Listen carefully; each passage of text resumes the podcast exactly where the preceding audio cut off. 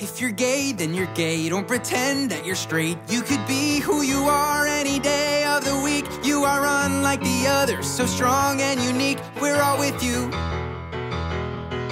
If you're straight, well, that's great. You can help procreate and make gay little babies for the whole human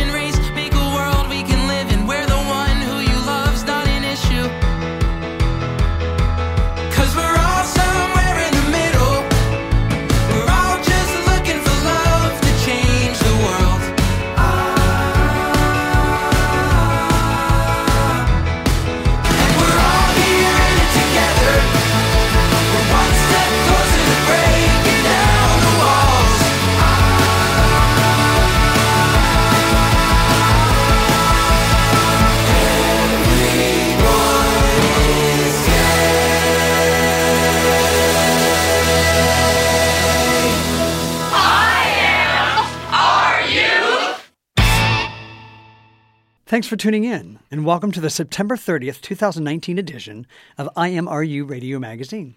the world's longest running lesbian, gay, bisexual, transgender radio show, now including the queer and intersex community in our mission statement and proudly promoting our allies. Hello, I'm Michael Taylor Gray. And I'm Chloe Corcoran.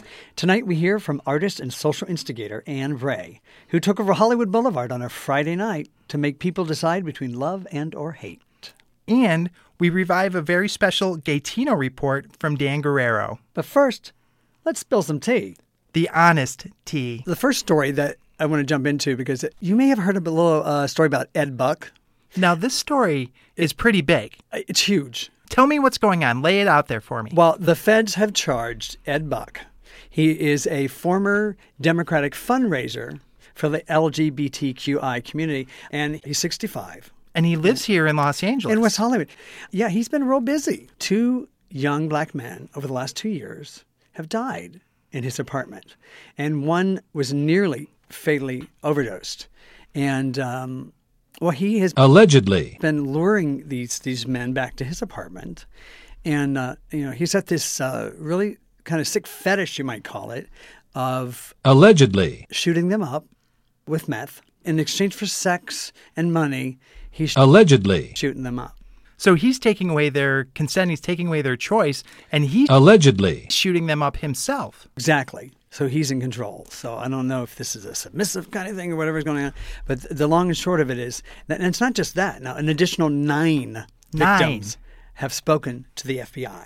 This is habitual. Well, he he's got something. Um, yeah, this this this man. it- it- Well, to say he's ill is would be the minor statement of the day.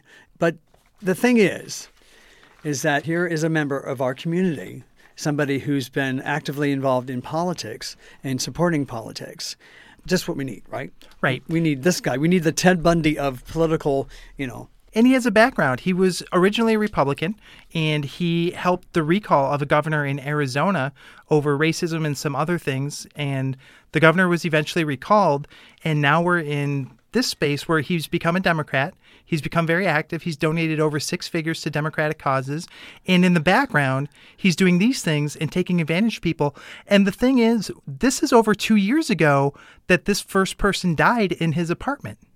You know, it's just the perfect storm for some of the media to take a story like this, blow it up, and put it in our face and turn it on us, like Fox has. Yes. You know, they want to make it sound like he's. Uh, they were getting on the New York Times. Uh, the New York Times was slammed as disgusting for dis- downplaying Ed Buck as a small time Democratic donor. And I thought, you know, he's donated hundreds of thousands of dollars uh, to presidential candidates and whatnot. And but in relation to uh, somebody like the Koch brothers, okay, Right. or um, Uh, well, it's Sheldon Adelson and people mm-hmm. like that who've donated millions and millions and millions. Yeah, if you want to parse words, fine. But I think eh, they want to uh, certain networks have certain angles that are conservative, let's say, and they would love to take somebody who is identifying as a member of our LGBTQI plus community, also, and then you throw in politics. Ooh, it's just the perfect storm, right?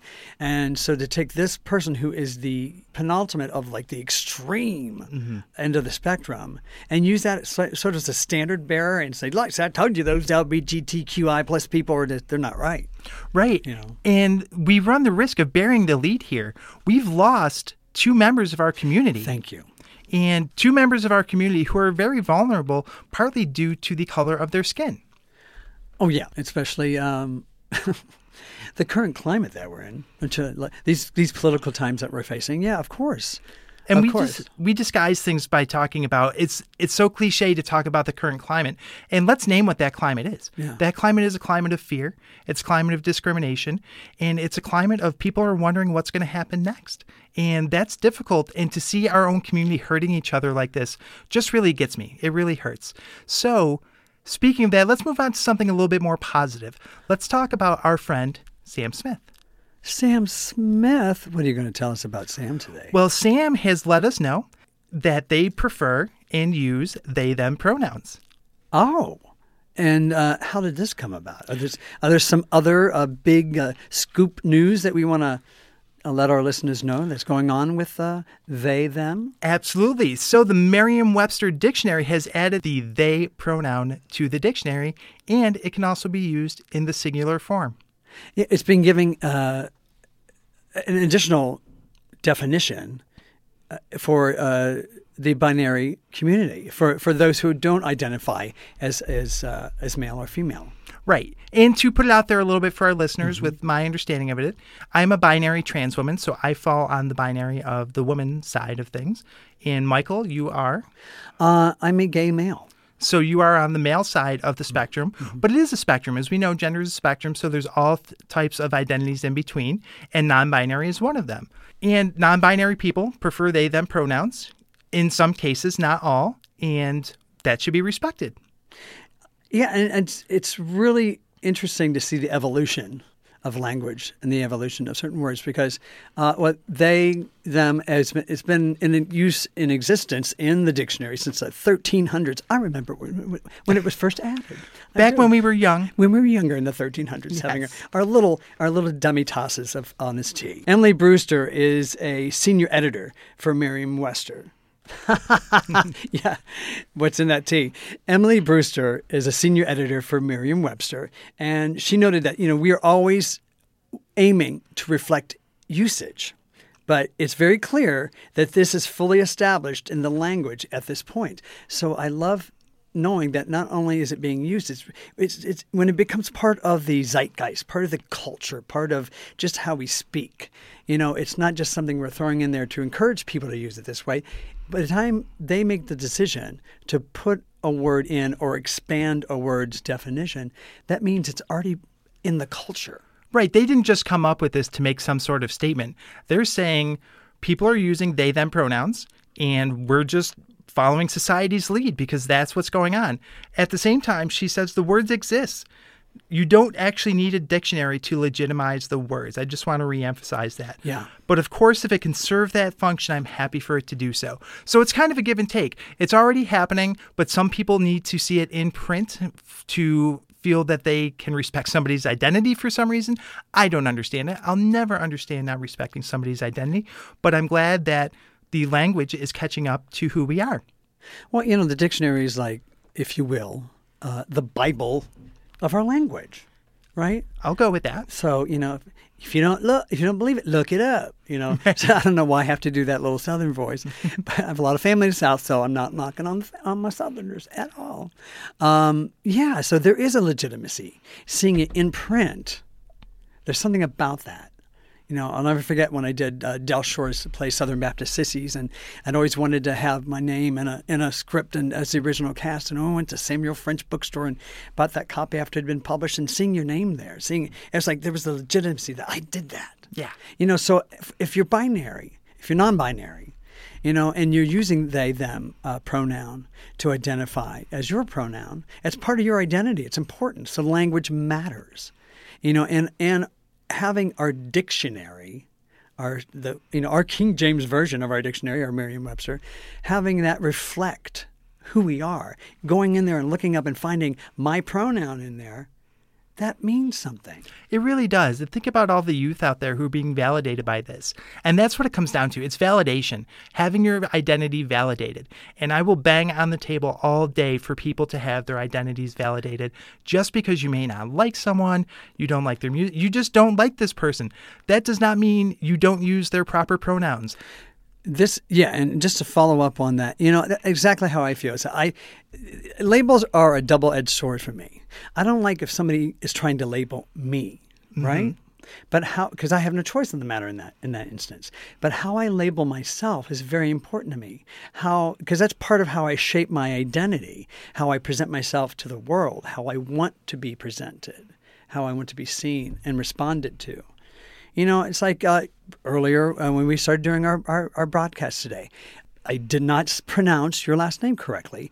And you were good to stop and say, no, let's do that again because you said my name incorrectly. So, and then you corrected me and did it and did it right because our names are important to us. They are very important to You know, us. so pronunciations, because I'm a stickler on that one, really. If I hear one more person say Kamala, or uh, uh, I'm sorry, Kamala, uh, Kamala, Kamala. See, I can't not say it wrong because I know it's, you know, it's Kamala Harris, not Kamala. Well, we do want to say to our non binary friends, we see you and we love you. And speaking of things we love, I love Trans Pride in London. And you are the best transitioner. Well, thank you. I have a lot of practice. She was pouring me another cup of tea as she was transitioning to the next story. So tell us about uh, the Trans Pride in London. Is this a new thing? So, this is a new thing, and it was born out of a need to be seen and respected and heard. So, there was an incident at London Pride in general where some trans exclusionary radical feminists decided to try to make a statement to push trans people out of the LGBTQI community, really. And trans people in London have said, and all over the UK, are saying that's not true. And a lot of people within the LGBTQI community are standing up for trans people as well and trying to drown out, drown out these voices, which is important because trans people need to be included. So, two Saturdays ago, a lot of trans people, my friends, my family, gathered in London to celebrate who they are. That is amazing, you know, and it's, I love it. And there's part of me that just kind of goes, why did it have to come to this? Absolutely. Why, in all the years that we've been doing our gay pride parade, mm-hmm. you know, it should, you know, and maybe we should expand that too and call it the LGBTQI plus parade. Absolutely. You know, and not just call it gay pride. It should, it should, we should, that's not inclusive to me anymore. You know? Absolutely. And the the visibility is what's really important here. In the UK, I read a report that hate crimes against trans people have gone up over 80% over the course of the past year. There is a large media presence that is very anti-trans in the UK as there is in many places. So being out there and saying, "You know what? This is me. This is who I am. We're just normal people. We're out here living our lives. We're going to have a good time." And doing that in a safe place that you don't often have is really, really important. That safety is huge. And there is safety in gathering together and safety in numbers. Yeah, well, as you know, being a transgender woman, that you know, transgender women have are, are I think it's like forty one percent have attempted suicide, but black women, black transgendered women, are four times, four times more likely to be either a victim or take their own lives. Absolutely. So, yeah, you know, and and I've known about you know uh, the statistics in our in our trans community for so long, and I, I and I've felt that you know, and they dealt with that in Pose as well. I've seen that on the on, and a couple of the gals go to uh, a gay bar just to sit and talk about what are we going to do, what are we going to do about our house, and how are we going to deal with certain things that were going on, infighting that were going on between the houses, and they were asked to leave by the owner of the bar because they don't fit the clientele. You know, the, it hurt the image. He, he didn't want to affect their business. I'm thinking, how how could we ever do that to ourselves? How could we not brought and so expanding all these labels some of the stories that we've been talking about already you know seeing these pronouns getting legitimized seeing our uh, not just gay pride but see those letters expand so that the identity within our community gets more focused and more inclusive Inclusivity is key. And I'll share a little bit. I've been refused service before, even here in California, and it's devastating. And a lot of the people here talk about in the articles that we've been reading the stares, the laughter, the potential for violence. And you referenced the struggles of black trans women, especially. There is an epidemic of murders against black trans women, and these are horrific, horrific murders, and something we need to take care of our commu- in our community and keep each other safe. Look out for each other, and don't other people within our own community. It's important for us all to be inclusive. it's important that we all live and lead authentic lives. Right. And to stop somebody else from living their authentic life because you think, I don't know what you think, to be honest. I don't know what the thought process is there by somebody existing does not infringe upon your life, your identity, what you're doing, or who you are. That's right. So that's not, it shouldn't be a problem.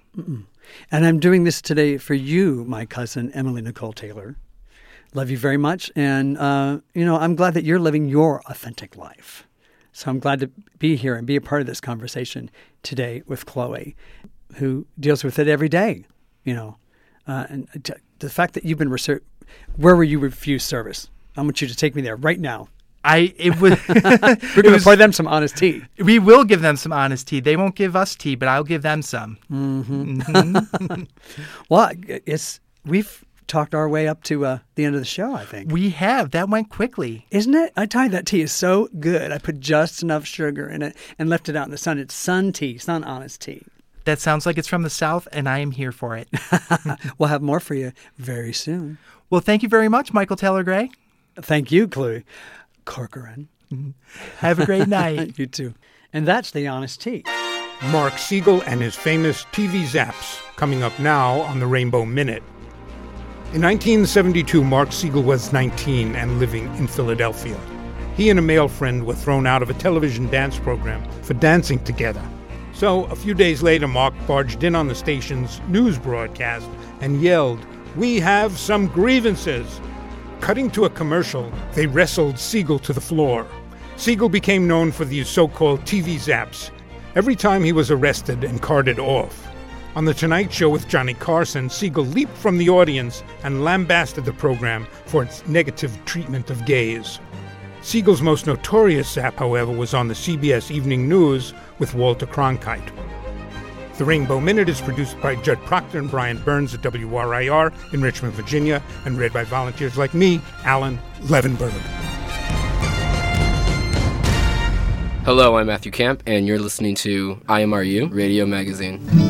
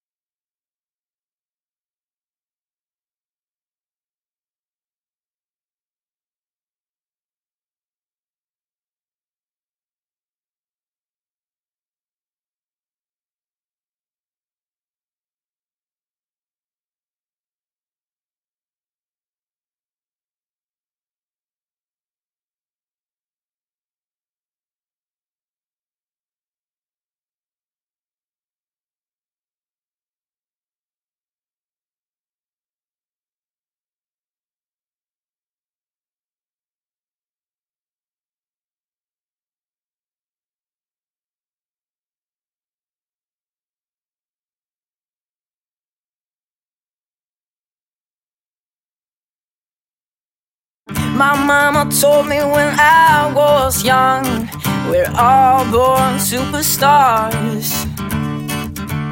She rolled my hair and put my lipstick on in the glass of her boudoir. There's nothing wrong with loving who you are, she said, cause he made you perfect, baby. So hold your head up, girl, and you'll go far. Listen to me when I say I'm beautiful in my way, cause God makes no mistakes. I'm on the right track. Baby, I was born this way. Don't hide yourself in regret. Just love yourself and you're set. I'm on the right track. Baby, I was born this way. Oh, yeah.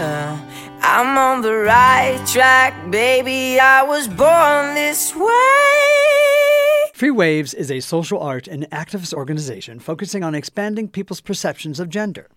Principal Director Anne Bray coordinated their second and large-scale event, Love and or Fear, to bring art and culture to the masses and then asks them to experience love and or fear. Vash Bodhi sits down with Anne Bray to talk about Free Waves and the event. This is Vosh Bodhi, and I am joined in studio with Anne Bray, who is an artist, but she is also the director of Free Waves, a 30 year old public arts organization which is a visual arts and social instigator. So I've described you, Anne. Will you please say hi and introduce yourself? Hello, yes, I'm Anne Bray, and I am the director of Free Waves. I'm an artist. I've taught all over the city as well. And Free Waves is a 30 year old media arts organization trying to put arts out in public space. Sort of have dialogue with people from all different perspectives and put something in a certain location where that dialogue could be really activated because of who's already coming there and what's already present.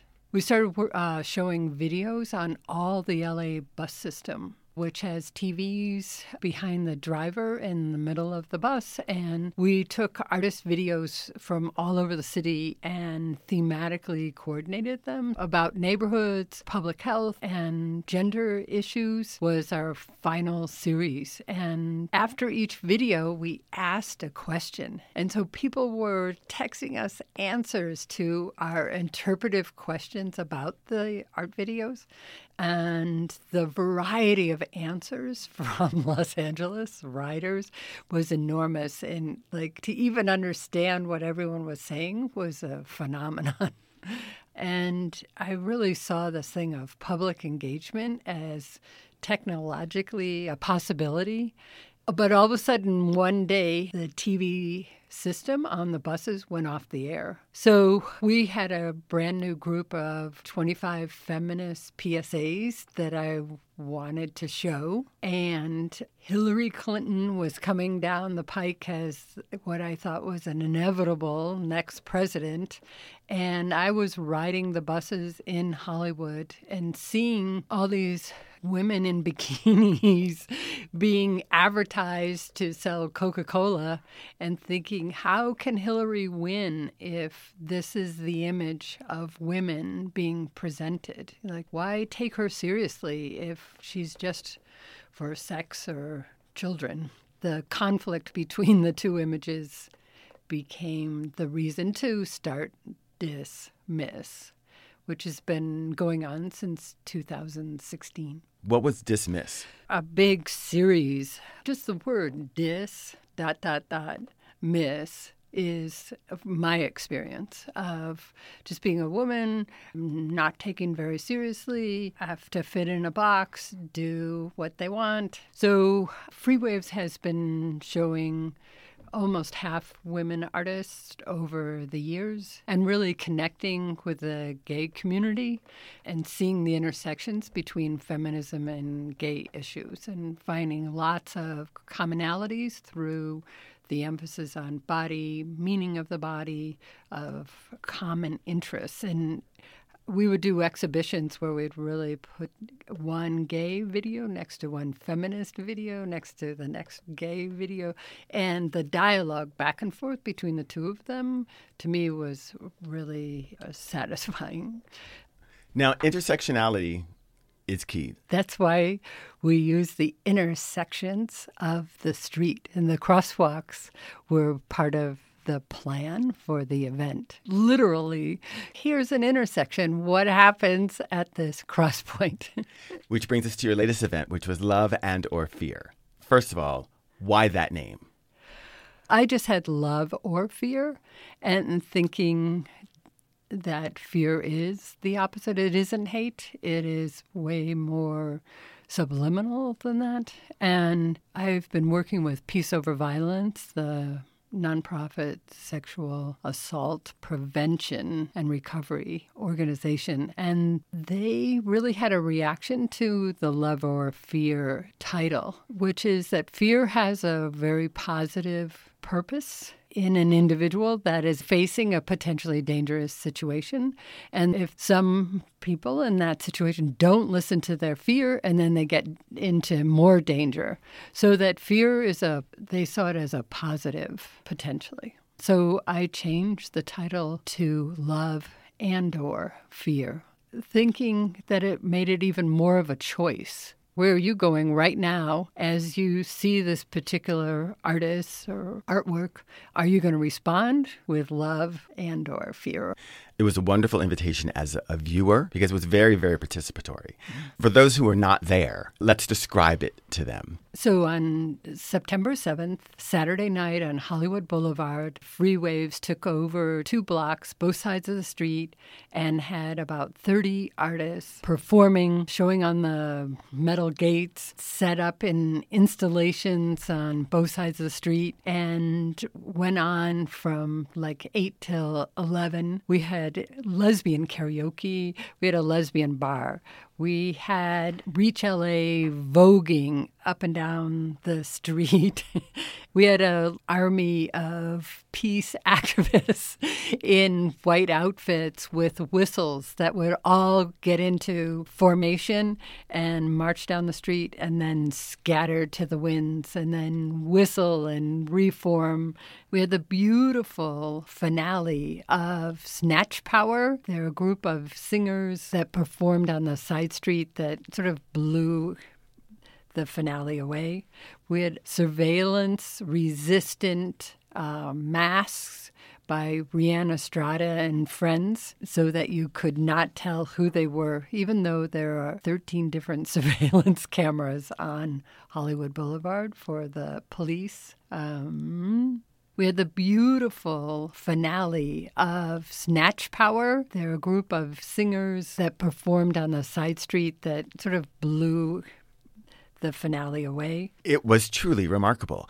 And throughout the course of the evening, there were constantly new exhibitions that were showing up or coming to completion. During the course of the afternoon, people started setting up on the trees because the trees were decorated, which I loved. With, with yarn bombing. Is that what you called it? That's what they call it. It's sort of a network of people that uh, use the internet to intersect. David Orozco did the coordinating, and he did one of the yarn bombs. And we told everyone the theme a couple of months ago. They volunteered and saw the venue and saw Love Earth and or Fear as the title, and then took off in their own directions. But it did give sort of a soft cover on some hard surfaces and it was extremely welcoming. There were crocheted and macrameed hearts. There were messages that said, You are loved, and mm. asked certain questions. I'm going to read one of the things that was on one of the trees. There were a series of questions that were answered by a 16 year old girl.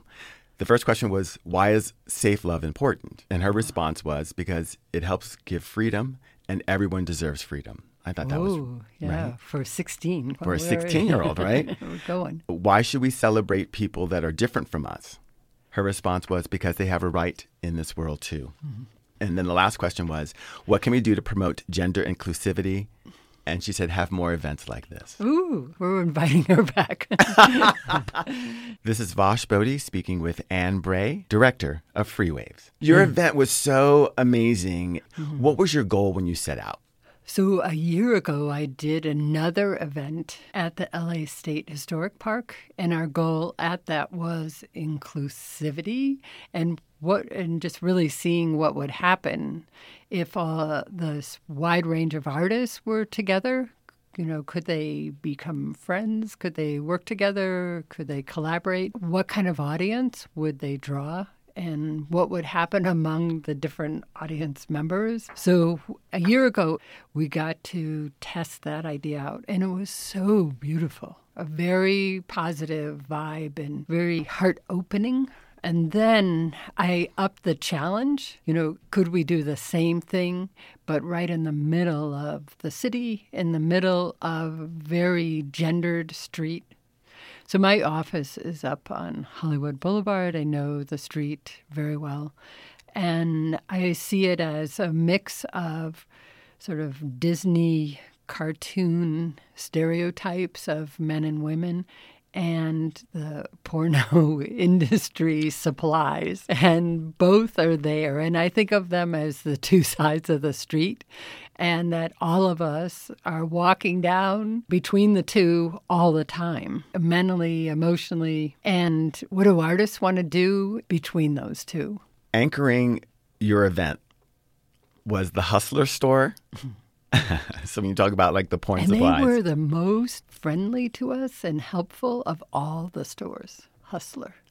Well, I mean, Hustler has always been in the forefront of free speech, self expression using the body. So, personally, I'm not surprised that, that they were so incredibly helpful. Very helpful. And then on the other side of the street is really where you have a lot of the bars and restaurants. That's sort of where people go to hang out on a Friday or Saturday night. So, the group that you had there was people who were participating in mm-hmm. your event and also people who were just completely in it but didn't know what they were in and it was so interesting to watch I've watched the documentation and seen a lot of fun intersections. Who's watching who? Some artists that were just visiting were saying, is that person performing or not? You know, like you could almost say everybody was performing once they were on that platform. I mean, You're- it truly- You were on, seriously you were being no seen matter who you were. or how you were reacting or whether you were part of the show or not you were part of the show it was really really quite quite spectacular i applaud you for saying let's just get out in the middle of everything and have this conversation in a way that we have to have this conversation So in the park, we had mostly people that came specifically for the event. And in Hollywood, maybe it was half and half, like public and intentional audience. So, yeah, maybe the first conversation was among us, quote unquote. Yes. And then the second was among everyone. This is Vosh Bodie speaking with Anne Bray, director of Free Waves. You did an event called Ain't I a Woman? And we spelled it W O M X N. We had just done all these postcards of artist images, 10 of which I had selected, printed as postcards. And the public was asked to choose, you know, any image they wanted. And I would give them this totally beautiful, velvety feeling postcard if they would give me their answer to the question on the back. Like, how does gender perform you? And they didn't know what the question was until they flipped it, but they had to choose via the image on the other side.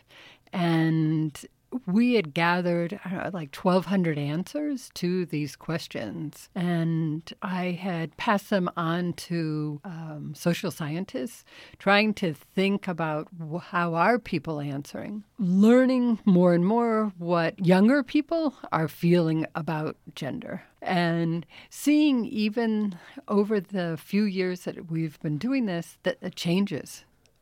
That the idea of not caring about someone's gender is a growing possibility among some people. and on the same time, my appreciating of women.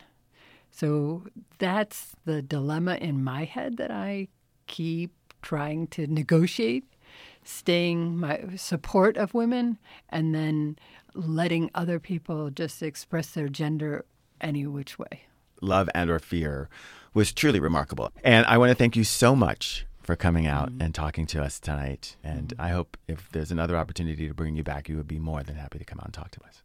Our next program, uh, maybe like a year from now, we're going to try to do one on masculinities. And we have a S at the end of that masculinity. I think the world needs that because masculinity doesn't have a really good definition that people can wrap their fingers around.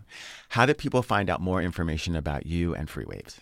Our website will have a lot of the images from the Love and or Fear event, and that's at Free Waves, F R E E W A V E S dot org. And pretty soon we'll have a video there as well to show what happened.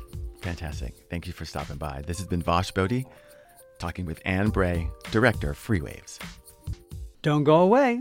We'll be right back with the Gay Tino Report. Walter Cronkite gets zapped, coming up now on the Rainbow Minute. In 1973, a young man named Mark Segal ran in front of a camera during Walter Cronkite's evening news broadcast, holding a sign that read, Gays Protest CBS Prejudice. He was fired up about the lack of gay news. Although Segal was fined $450, he did meet Walter Cronkite to discuss his grievances.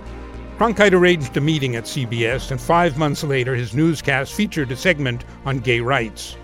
Cronkite had become a behind the scenes ally and a bridge between the gay movement and major media. In 1975, Segal started his own newspaper, the Philadelphia Gay News. Now and then, Cronkite would ask his new friend how the paper was doing and offer friendly advice. And that's the way it was. The Rainbow Minute is produced by Judd Proctor and Brian Burns at WRIR in Richmond, Virginia, and read by volunteers like me, Alan Levenberg. Hi, I'm Chaz Bono, and you're listening to IMRU Radio Magazine, out loud and proud since 1974.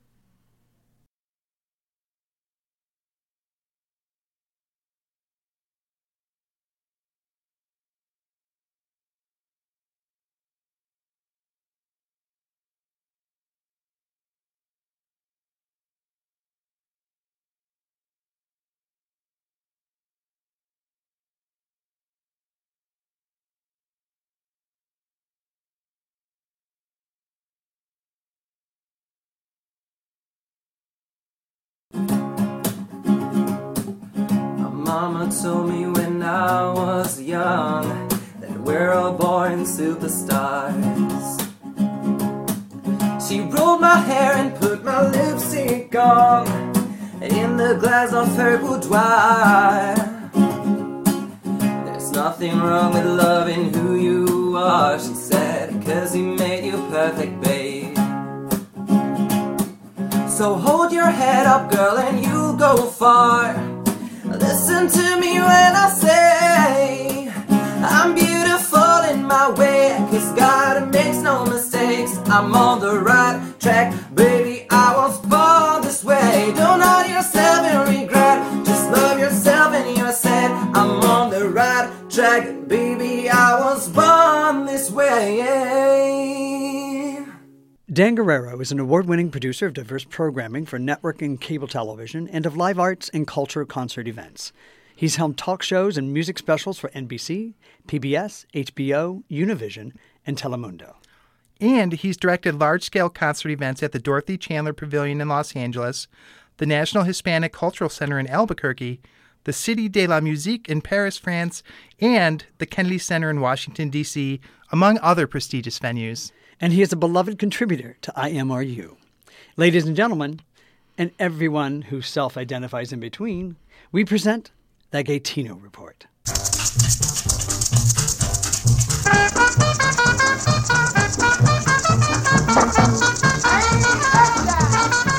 Bienvenidos. Welcome to the Gaytino Report. Voices from the Latino LGBTQ community. I'm Dan Guerrero, or if you can roll your R's, Guerrero.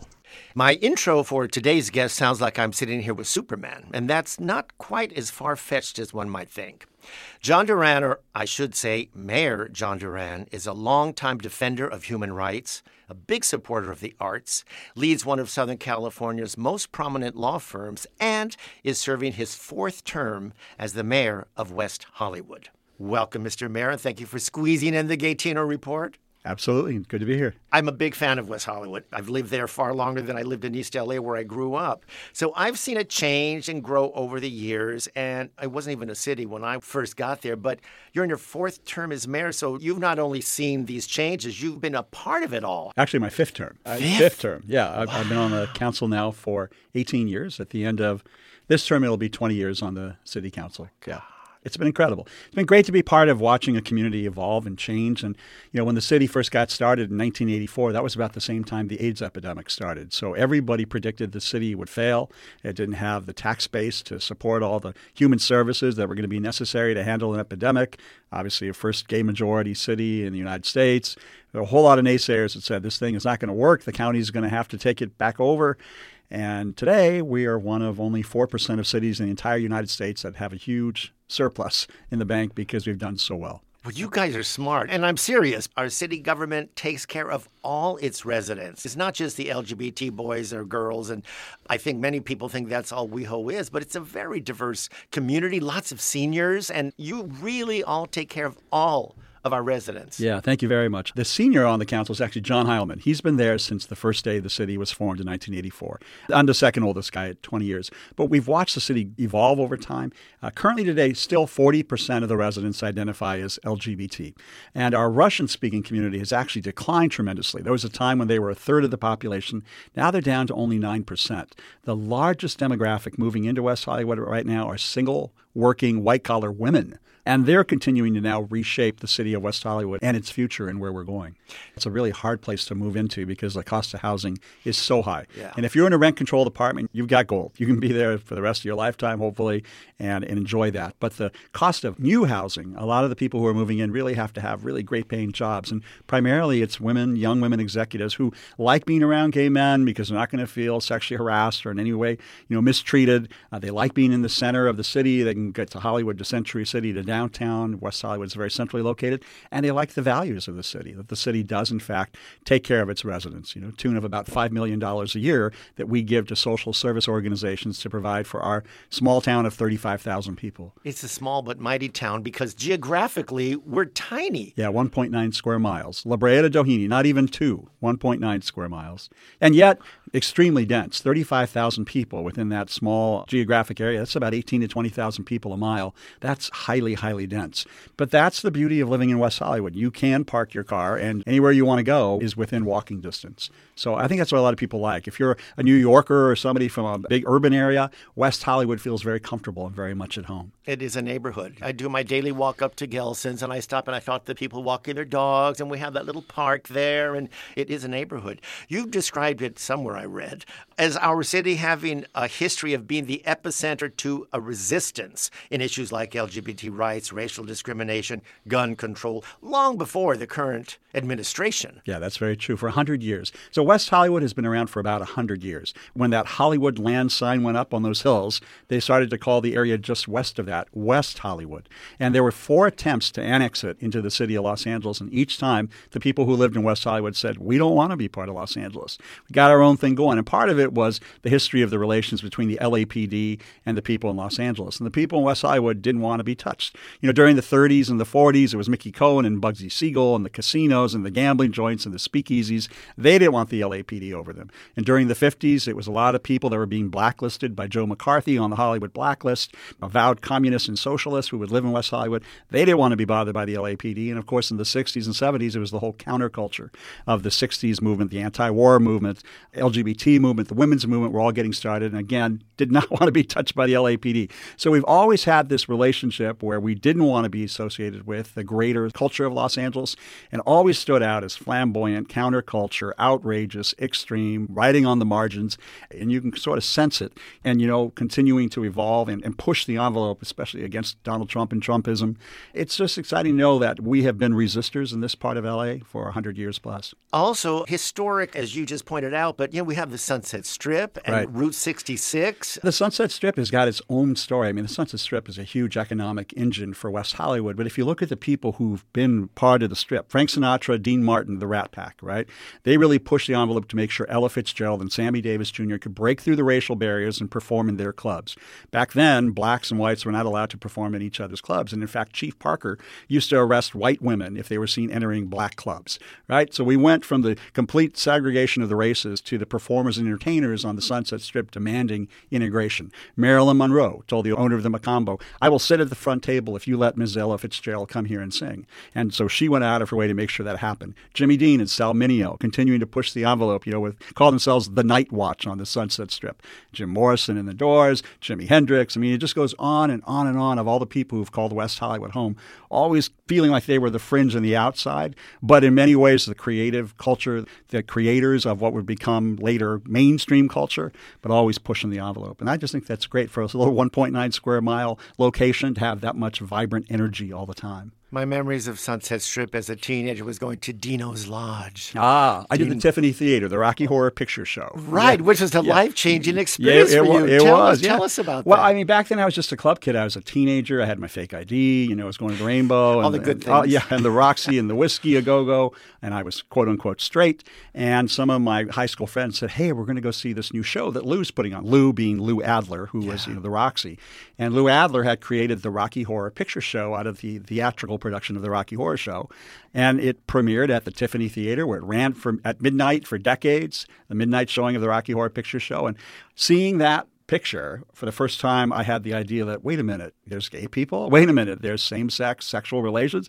Before that hadn't even crossed my mind. So in many ways my coming out was prompted by seeing the rocky horror picture show in 1975 Little did you know, buying that theater ticket, your entire life was yeah that someday i'd be the mayor of the city where oh that lo- theater is located or was located. This is Dan Guerrero with the Gaytino Report, and I'm talking to the mayor of West Hollywood, John Duran. You're an Angeleno, I, I know. Yeah, yeah. Grew up in Santa Fe Springs, Yep. but you were born in Lincoln Heights. That's right. Born in Lincoln Heights, Latino family, fourth generation Mexican American family. My family has strong ties to the Southwest, always in New Mexico, Arizona, and Texas. People say, When did your family come across the border? I'm like, No, your border came across my family Hello. in 1840. We were always here in the Southwest of the United States, always been here. And so growing up Catholic, Latino family, those Catholic cultural conservative values, and then having to be confronted with the fact that I was gay and trying to figure out how to navigate that. But I think the strongest part of Latino culture is the family. The family is the center, it's the core. You can have a family member in prison. You can have a family member who's an alcoholic or a drug addict. You can have a family member who's going through a bitter divorce. It doesn't matter. Family always sticks together through thick and thin. So I think that's really been helpful for me and for my family. You know, my mom and dad, it was kind of a shock to them when I came out of the closet in the 70s became very active with PFLAG here in Los Angeles. And my mother, who's also an elected official, she was a school board member, she became a leading voice in PFLAG for Latina mothers across East LA.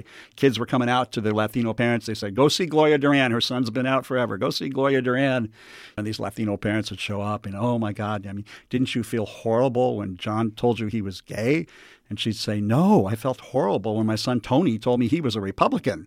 That's what I felt horrible about. And yeah, she would always joke with them that way. And out of that, they'd start the conversation about their LGBT kids. She was a great inspiration for you in terms of your life of service. Yeah, I remember when I was a kid uh, in the 60s, my mom was very involved with United Farm Workers, and I used to see her and the other Latinas stuffing envelopes for about Cesar Chavez and the Great Boycott. And so as kids, we pulled up chairs and we were taught how to dress envelopes and put stamps on and stuff flyers. Back then, there was no social media. There was no Twitter and Facebook and Instagram. If you wanted to communicate with people, you either had to get on the phone or you'd put flyers in the mail. So early on, mom would put all four kids to work, you know, stuffing envelopes and flyers and explaining that we were trying to make a difference for these farm workers. And so I think my early activism was inspired by watching my mom as a role model, first as an activist and then as she became an elected official. Now, being in city government, goodness knows, is a full time job. So you really are Superman in terms of all that you do because you are a, an attorney. I Yeah. mean, tell me about the work you do there because I know so much of it has to do with LGBTQ Right, issues, right. HIV, AIDS. You know, the expression, man plans, God laughs, that's true for me. You know, I thought I was going to be a corporate lawyer, and as soon as I got out of law school and I passed the bar, AIDS hit. So suddenly I'm looking all around and my friends are sick and they're dying and we have all sorts of legal issues going on. Employment discrimination, housing discrimination, public accommodations discrimination. They need wills, they need bankruptcies. They're being evicted for having HIV. There was this whole panoply of legal issues that were happening because we had never experienced an epidemic. And so there were all the healthcare issues that were going on, but simultaneously a host of legal issues going on. So I formed a small law firm with three other young gay men, the four of us, and we started by becoming lawyers for ACT UP, Los Angeles, here in Southern California. We defended the protesters in the streets. Then we were the lawyers for the first needle exchange here in Southern California. Then the lawyers for what would become medical marijuana long before there were propositions and initiatives. You know, we were getting marijuana to people out of medical necessity to help keep their medications down and keep the nausea down and increase their appetites. And so it was ironic, but, you know, I went to law school to become a corporate lawyer. And instead, I ended up defending lawbreakers every which way, you know, whether it was ACT UP protesters or people with clean needles or people who were using medicinal marijuana marijuana, and that just flowed over into LGBT rights and then to what I do today, which is primarily criminal defense work.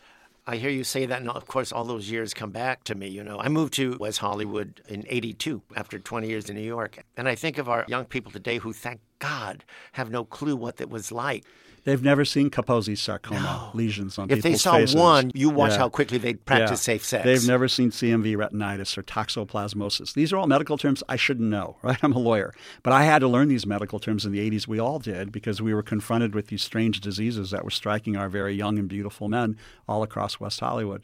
I don't think that LGBT people would be enjoying wedding cakes today had it not been for the sacrifices that a lot of us made in the 80s on HIV and AIDS. We got a chance to humanize ourselves in a very painful and a very glaring and obvious way. And it's really remarkable when you think about it culturally what happened. Because what happened, at least here in Southern California, a lot of suburban middle class kids, and we were kids, you know, never been radicalized before, never thought it'd be about challenging the government, challenging the police, getting in the streets and protesting. We were just quote unquote normal everyday suburban kids that had an epidemic thrust on us. And when the government didn't respond for about six years, anger and angst and frustration began to build, and it radicalized what were otherwise middle class suburban kids into becoming activists that created AIDS Healthcare Foundation, AIDS Project Los Angeles, the LGBT Center, quadrupling its budget. All these community organizations, Equality California, the Life AIDS Lobby, got birthed out of such horror and destruction. So, like the great phoenix rising out of this horrible, devastating scene that hopefully we never have to experience again, looking at what came out of it, we should really be proud as a community of what we built out of complete despair. Out of complete despondency, we built institutions and organizations and a city and a community that's going to move forward into the future. And that's how our community learned organizing Yeah. and getting together. You're right, because they had to. And I say they because I should have been more involved. I think I was just catatonic. It was such a horror. Do you find that there is a division between the LGBT community and the Latino LGBT community? There's a huge schism there. It has been, and I've had to play both sides of that because I wear both hats. Yes. Right? So I've had to tell people in West Hollywood that I'm Latino. I've had to come out of my Latino closet. Duran is not like Guerrero or Hernandez or Fernandez or Gonzalez, right? Hmm. Those surnames you understand to be Latino Mexican. Duran is like Duran Duran, you know, the rock band, or, you know, and I have to tell people, no, think Roberto Duran, the boxer in Mexico. Oh, yeah. Oh, So- Duran. yeah, yeah. Oh, So- Duran. so when I first got elected to office in 2001, I brought a mariachi band and had an all-female mariachi band perform. They wanted to send a signal to all of West Hollywood. I am the first person of color on this council. I am Mexican American, you know, and I'm your first Latino on this council. In fact, the only one. I wanted to make sure that I doubled down on that to make sure that people understood it. But I've also had to do the same thing in my Latino community because of the machismo, the culture of malehood and what that's supposed to represent, and that effeminacy or feminism is a threat to that cultural mores of machismo. You know, I've had to work on that side of the equation too. So I think my experience has been it's a little of both sides, being Oh, sure. uncomfortable with the other. But, you know, LGBT, Latinos and Latinas, and Latinx, this is where we get to bridge those two communities together. Oh my God, I have admired you from afar for so many years, and to sit here and talk to you, I'm absolutely thrilled. And Oh, I, thank you. I thank Thanks you so much me. for being here. Of course, yeah. And I hope you come back. Uh, anytime. All right. anytime. All right. Thank you. All right. Thank you, Dan. This is Dan Guerrero with the Gaytino Report, and I've been talking with the mayor of West Hollywood, John And a few gracias to my dad, Lalo Guerrero, who wrote and sings our opening theme, Los Chucos Suaves. My producer, Steve Pride, thank you so much. The Gaytino Report is recorded at KPFK 90.7 FM, Los Angeles. Until next time, ten orgullo. Be proud.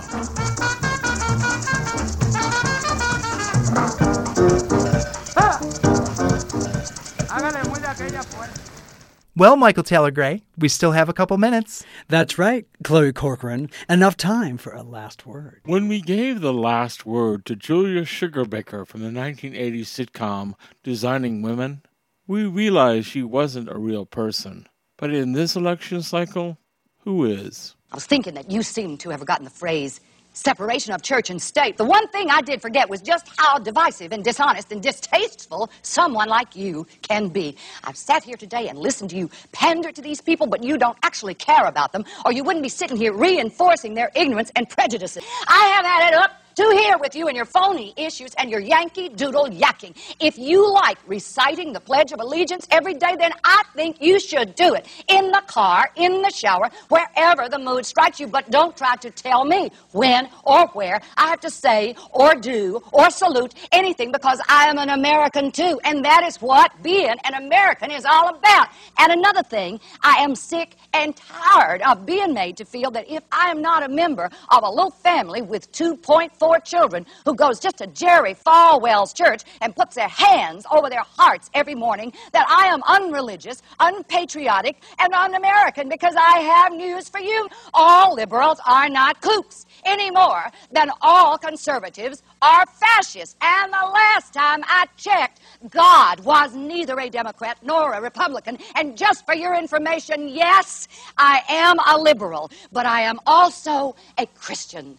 And I get down on my knees and pray every day on my own turf, on my own time. And one of the things that I pray for is that people with power will get good sense. And people with good sense will get power. And that the rest of us will be blessed with the patience and the strength to survive the people like you in the meantime. Ladies and gentlemen, and everybody who identifies in between, as we reach the end of tonight's journey, please make sure your seat backs and tray tables are in their full upright position, your seatbelt is securely fastened, and all carry on baggage is stowed underneath the seat in front of you or placed in a progressive stance in the overhead bins. We know you have choices on your radio dial and appreciate you spending time with us. Our thanks to IMRU's executive producer, Steve Pride. Rainbow Minute producers Judd Proctor and Brian Burns, and our coordinating producer and director of distribution, and most importantly, Sparkle, Vash Bodhi. Find us online at imruradio.org and follow us on Facebook at IMRU Radio. If you are a web designer, social media expert, or just interested in LGBTQI community affairs and would like to volunteer with IMRU, email volunteer at imruradio.org. We would love to have you. A little reminder you can always hear our weekly show posted to kpfk.org. You can also listen to our podcast where we'll start presenting longer interviews and content too bodacious to broadcast. And if you want to see us, be sure to check out our promos and IMRU Radio podcast on YouTube. Good, Good night. night.